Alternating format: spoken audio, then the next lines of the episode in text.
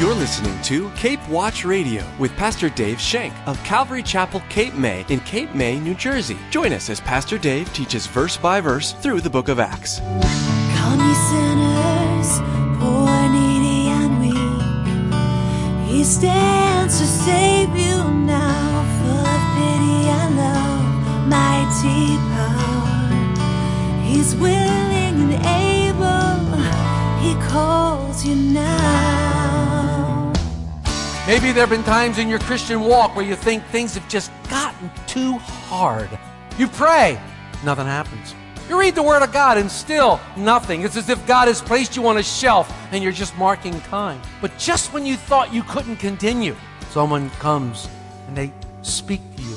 They don't judge you for the situation you're in, they just come alongside and they speak to you.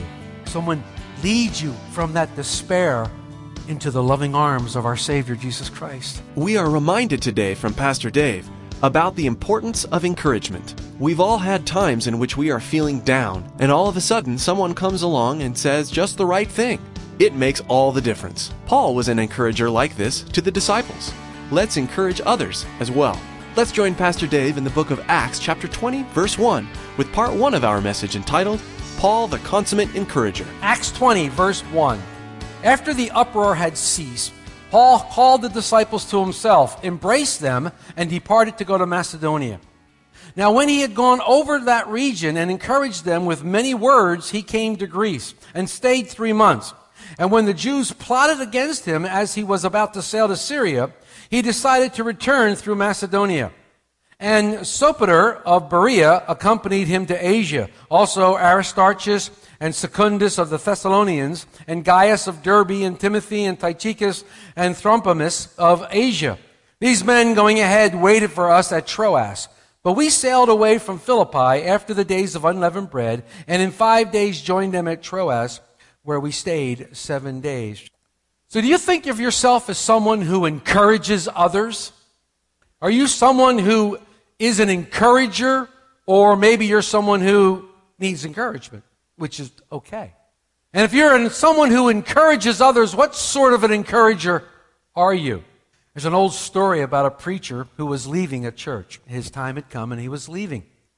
At his farewell dinner, he tried to encourage one of the pillar members of the congregation by saying, Don't be sad. The next preacher might be better than me. She sobbed all the more and she replied, That's what they said the last time, and it's gotten worse ever since. I hope that's not the way you encourage people. Let me ask you another question. Have you ever experienced a time when you're out someplace and the car won't start because the battery is low or even dead? You ever been someplace like that? You know, everything else in the car works fine, but the get up and go and the battery has got up and gone and you can't go anywhere. You're stuck. It usually happens at the most inopportune times, too. It always happens when you're trying to get someplace or where you, you have a deadline or things like that. Ever notice that? Well, to get your car started, what has to happen is you have to go find somebody with another car and you have to pull their car alongside your car and you have to hook up the batteries. Put one set of jumper cables on one car and one set of jumper cables on the other car. And then you get in and you try to start your battery. And as the battery that you start, the dead one or the low one, it starts to draw from the new one or, or the, or the, or the one that, that's, that's really going well, and your car starts. It's a miracle. Your battery is able to go and you're on your way, although late as you may be. You're still on your way. This is what encouragement is. This is what the act of encouragement is. It's when a Christian or when the Christian life has gotten us down and our battery inside us is low or even dying, and our get up and go has got up and went, and we just are done. Someone comes alongside us, like the car with the new battery, and they help us to start our motor again, help us to recharge our battery, so to speak, help us to refocus. See, the act of drawing alongside or lending energy to get another person going is the basic idea behind the word encourage. Maybe you've had one of those days or one of those weeks or one of those months or one of those years where you felt like everything was against you and you wanted to give up hope. You wanted to give up all caring. You know, one of those times when it'd be so much easier just to cash it all in and forget it. I don't know if you've ever felt that way, but I have. Maybe there have been times in your Christian walk where you think things have just gotten too hard. You pray, nothing happens. You read the Word of God and still nothing. It's as if God has placed you on a shelf and you're just marking time. But just when you thought you couldn't continue, someone comes and they speak to you. They don't judge you for the situation you're in. They just come alongside and they speak to you. Someone leads you from that despair into the loving arms of our Savior Jesus Christ. This person is an encourager. This is what that person does. They're an encourager. Listen to the dictionary definition of encourage. It means to give courage or to give hope, to make someone feel more confident, to, to, to give aid or to help and promote aid. And it's really interesting because the, you know, how you look at definitions, they always use it in a sentence. It says rain encourages the growth of plants. The Christian encourager encourages others to grow in their faith in Jesus Christ. Peter encourages us to grow in the grace and knowledge of our Lord Jesus Christ in his epistle. You know, according to Romans 12, verse 8, encouragement is actually a gift of the Holy Spirit. However, in this verse, they say that the word encouragement is called exhortation. Exhortation is simply a stronger form of encouragement. It's encouragement with an attitude. That's what exhortation is. It's also interesting to me that the Holy Spirit is called by the Comforter by Jesus in John 14, 16. The Greek word, as you well know, for this comforter is parakletos. And the definition of that is one who comes alongside and gives comfort. The encourager comes alongside and gives comfort. The encourager comes alongside and gives strength. Who is the main encourager in our lives? None other than the Holy Spirit. Holy Spirit is the main encourager in our lives. And what does the Holy Spirit do? He leads us into the truth. He testifies to us about Jesus Christ. He strengthens us and gives us power to live this Christian life that we're in right now. The Holy Spirit is our main encourager. The Holy Spirit also will send people into your life at those point in times when your battery's low, when, when you've run out of steam, you've run out of gas. This person comes in and they help you to refocus on Jesus Christ. Remember when we studied chapter 18 in the book of Acts, we saw that upon arriving in Corinth, the apostle Paul, who had been beaten up pretty badly in Athens, received encouragement. The Lord sent a couple his way, Priscilla and Aquila, to encourage him to help him press onward. His friends Timothy and Silas came back and there was a reunion of sorts and this encouraged him. They bought financial gifts from other churches and this empowered him and encouraged him. And then the Lord himself encouraged Paul through a vision that night. The Lord will do the same for us in our times of need, in our time of discouragement, in our time of disillusionment, in our time of weariness. The Lord will cause things to happen that encourage us that give us courage to continue in the midst of the storm. Many times he uses his very word as an encouragement and he speaks directly to us as we read through his word or as we're directed to it by someone else. Other times the Lord might send someone just in to be beside you as an action and to show you their caring attitude and to show you their love. Sometimes this is all we need for an encouragement. Sometimes we don't realize how much our presence actually helps someone. Sometimes we think, oh, what can I say? What do I need to say? What, what, what, should I say in this situation when somebody's really distraught and going through a bad time? Sometimes you just need to be there. Sometimes you just need to be right beside the person. And they know you're there and they know that, that that's a signal of you caring for them. And that's the encouragement they need. That's the encouragement they, they want. But we try to center our encouragement upon the Word of God. Sometimes the Lord might use a teacher to be an encourager. We can be encouraged by many, many different ways. But it's always interesting to me that those that have needed much encouragement in their lives are usually great encouragers.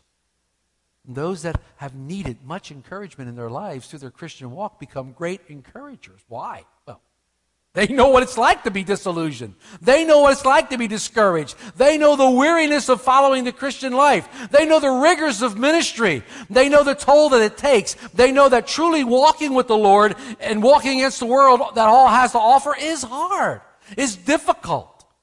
They know that the pressures can be burdensome at times. And they know that, that the encouragement and exhortation can make the difference between walking in faith, walking strong, and giving up and, and sliding.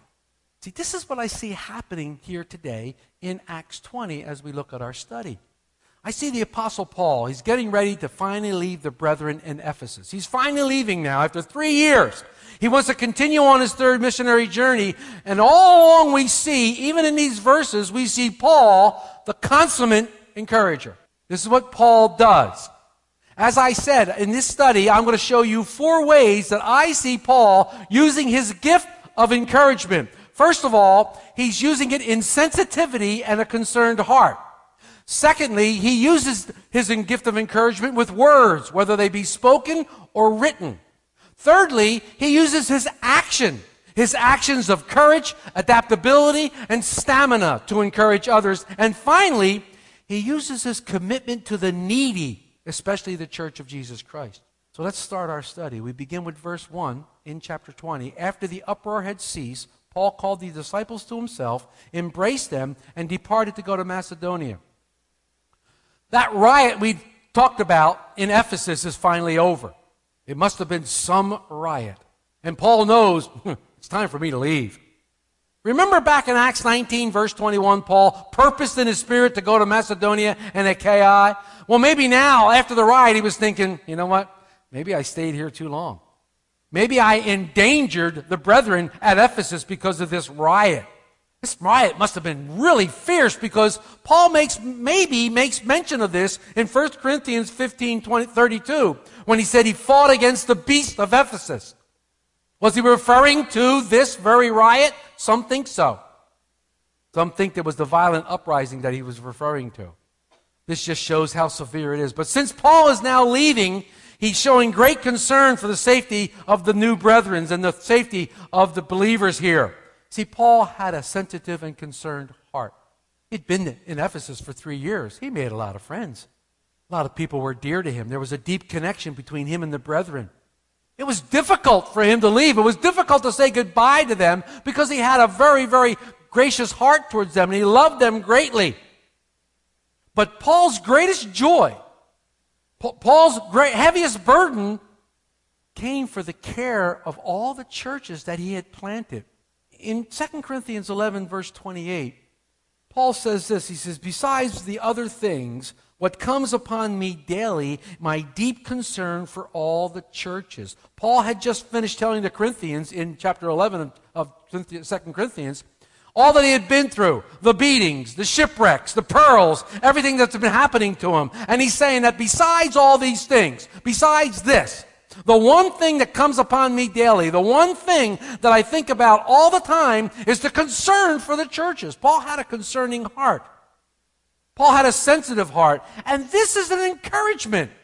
This is an encouragement to those he cared about, those he loved. You know, sometimes in the midst of this discouragement, in the midst of the trial, it is so encouraging to notice someone cares. We just said that a minute ago. It's so important to know that you're not going through what you're going through alone. That people love you and support you. People want to be with you. They care about you. They want to see you get through this the best you can. You know, life, I don't know if you've noticed or not, but life stinks. A lot of problems we have. I mean, there's a lot of things going on in our lives, and it doesn't seem to be getting any better. And just when you come through one trial, you smack dab into the next one. You know, and, and, and, seems to be ramping up a little bit as, as the time grows short. We need to stay together, folks. We need to stay in unity and encourage each other and help each other through these times because as I see it from Scripture, it's only going to get worse. And that's scary to me. That's very scary. We need to, we need to pray for one another. We need to let people know that, that we care for each other. Life is tough. Life is difficult. We need people to care for us. And, and sometimes when you're in the midst of a problem and somebody shows you an attitude of caring, it means so much and it encourages you. It means so much to know, gee, that person cares for me. That person really they care for me. sometimes you think back and go, and after the way I treated them? It's kind of scary, you know, it kind of puts you in your place. We need to care for one another. This is what I see Paul doing. He had concern for the churches, he had concern for the brethren, and he, and he encourages them. He encourages them, he embraces them, and says, Guys, I'm leaving. You know, Paul's intent was to revisit the churches in Macedonia and Greece while he was on his way to Jerusalem. So as we go to verse 2 and 3a, it says, Now when he had gone over that region and had encouraged them with many words, he came to Greece and stayed three months. So we saw the apostle Paul encouraging others by his concern and his care and his sensitive heart. Now we see him encouraging with words spoken. I like to say he's also encouraging them with words written. We'll talk about that in a minute. Paul wants the churches to be strengthened. He knows what's coming at them. He knows the perils of being a Christian in this day and age. He knows what's happening. Sound familiar, doesn't it? He knows what's going on. And Paul wants these guys to be strong in the Lord and the power of his might. He wants these guys to stand firm against the persecution that's coming down the pike, about, against the things that are coming against them. So Paul goes there and he strengthens them with words of ex- with exhortation.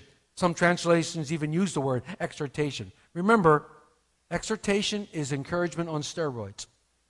Remember that. Exhortation is when you go, you really forcefully encourage somebody or really give them to them. Paul speaks encouraging words. He says, Paul says he spoke with many words. Now, Paul is never short on words, and next week we're going to see that he can get rather lengthy in his sermons. We're going to see what happens next week. It's going to be a fun time. But Paul uses many, many words when he speaks. This was one of his main reasons and purposes for going to the churches. He wanted them to know that, number one, he cared for them. And number two, he wanted them to know that, that it strengthened them. Look, your strength is in the Lord.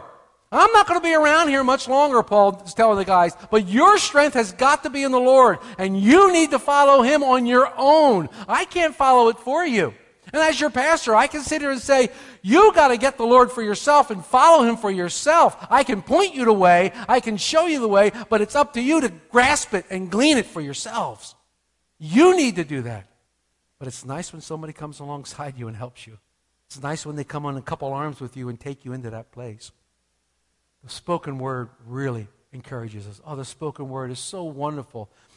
When I go to conferences, I go to conferences to get refreshed because I can sit back, put my feet up, and listen to these teachers teach the Word of God, and I am just encouraged. And, and, and you never, I don't know if you've been to many conferences or retreats at all, but I can guarantee whatever's ailing you, whatever's bothering you before you go to the retreat is exactly what's going to be taught about at the retreat. And you're going to sit there and go, they got mirrors in my room. They know exactly what's going on with me. That happens here. Come on, folks. That happens here. You bring somebody to church and the pastor starts preaching. The first thing they do look and go, you told them everything about me. Oh, I didn't tell them anything about you. It's just the word of God. But it's so encouraging. Many instances, we see where the Word of God, where we see God says, calls a man to encourage someone else. We see that. In Deuteronomy 3.28, the Lord tells Moses to encourage Joshua. He says, But command Joshua and encourage him and strengthen him, for he shall go over before this people, and he shall cause them to inherit the land which you will see. Paul, writing to the Thessalonian church in 1 Thessalonians 3, verses 1 through 3, says this Therefore, when we could no longer endure it, we thought it good to be left in Athens alone, and sent Timothy, our brother and minister of God, and our fellow laborer in the gospel of Christ, to establish you and encourage you concerning your faith, that no one should be shaken by these afflictions, for you yourselves know that we are appointed to this. Paul sent Timothy to Thessalonica to encourage them in their faith. David Guzik says this Paul wanted Timothy to do two things to establish them and to encourage them. Both are necessary, but we need to establish them first, he says. Encouragement can only come after we are established in the right direction. I can establish you in the wrong direction. What does that? What good, good does that do? You need to be established in the right direction. We need to point you to the Word of God. Without the Word of God, we can encourage people to go in the wrong direction. Well, this is what I think. Oh, wait a minute. Wait a minute. You don't want to know what I think. Really? You don't want to know what I think. You want to know what God thinks. You want to know what the Word of God says. Well, I think you should do this. Whoa, time out, brother. What does the Word of God say I should do? Take me to the real source. Not what you think. Take me what the source says. That's what Paul did. Took him to the real source. Everybody needs encouraging now and then, and sometimes all it takes is the speaking of the Word of God into a situation, and it brings us back to center. Paul definitely encouraged by the spoken word, but he also encouraged by the written word through letter writing. Now, you might look at this verse and say, okay, Shank, where does it say he wrote letters? It doesn't. But follow me on this. The scripture says that he came to Greece and he stayed three months. Okay, that's where I am. Many believe that while Paul was in Greece, he was back in the city of Corinth. From there, during these three months, many believe that he wrote two letters, one to the Ephesian church and one to the Romans. That's what I'm talking about. Paul was a letter writer. Paul was encouraging. Look at your epistles. I had a conversation with somebody this morning who came in and said, Aren't the epistles grand? Don't you just love to read them? They're full of encouragement. They're full of doctrine. They're full of meat. What a wonderful time to read the epistles that God has given to us in these letters. These men were letter writers. They wrote their hearts on their letters. Oswald Sanders wrote a book called Spiritual Leadership. And he wrote about Paul. And he says this, quote, any position of leadership involves a considerable amount of correspondence, and letters are self revealing. Take Paul, for example. We know more about his moral integrity, intellect, uh, intellectual honesty, and spiritual life through his letters than any other source. When a difficult situation required his attention, he dipped his pen in tears, not acid. He continues Paul's letter abounded in encouragement, were gracious in compliment, and rich in sympathy. Those who received them were always enriched. that's how I feel when I read the epistles. I am just so enriched by his teachings and by all their teachings Peter, John, James, Jude, all of them. When you read them and glean from them, we read through Paul's epistles time and time again, and we're so encouraged. In fact, these same scriptures came to me this week in an email and encouraged me greatly when I was going through a bad time. Starting off with my most favorite, 1 Corinthians 15, 58. Therefore, my beloved brethren, be steadfast, immovable, always abounding in the work of the Lord, knowing that your toil is not in vain in the Lord. Praise God. How many of you have this on your refrigerator? Philippians 4, 6. Be anxious for nothing, but everything in prayer and supplication with thanksgiving. Let your requests be made known to God. Or how about this one? Philippians 4, 19. And my God shall supply all my needs according to his riches in Christ Jesus. See, when Paul had to correct somebody, he never corrected to win an argument. He corrected to settle a spiritual problem and to make an immature Christian mature. This is what encouraging does. Encouraging helps us come from immaturity into maturity. It helps us to grow up in grace, grow up in the Lord Jesus Christ. That's what it helps us to do. You know, letters are a thing of the past. They're gone. But there's email. As I told you, just this week I received an email, and it was so encouraging. It came at just the right time, and that's what God does. It comes just at the right time. Notes are important. These little notes and stuff, little notes and things, they're fantastic for encouraging people, for telling people that you care about them, for telling people that you're thinking about them, for telling people that you're praying for them. And when they had prayed, the place where they assembled together was shaken and they were all filled with the Holy Spirit, and they spoke the word of God with boldness. That's chapter 4, verse 31 of the book Pastor Dave is currently teaching through, Acts. You've been listening to Cape Watch Radio, the radio ministry of Pastor Dave Shank of Calvary Chapel, Cape May, in Cape May, New Jersey. CD copies of today's study are available when you email us at info at capewatchradio.com. That's info at capewatchradio.com. Today's message, as originally presented at Calvary Chapel, Cape May, can be downloaded from our website at www.capewatchradio.com. If you can't get to your computer to download or place your order, you can always call us at 609 884 5821. We'll be happy to help you. Again, our phone number is 609 884 5821. Perhaps today's message was exactly what you're looking for in a church? If you don't have a home church and you sense God is calling you to walk in obedience to Him by being a part of the body of believers, please join us for worship Sunday mornings at 10 a.m. Pastor Dave also shares in-depth Bible studies every Wednesday night at 6:30. For more information, including driving directions, visit capewatchradio.com. We hope to see you soon. Now, please place a marker in your Bibles and make plans to join us again. Pastor Dave will continue teaching verse by verse through the book of Acts, right here on Cape Watch Radio.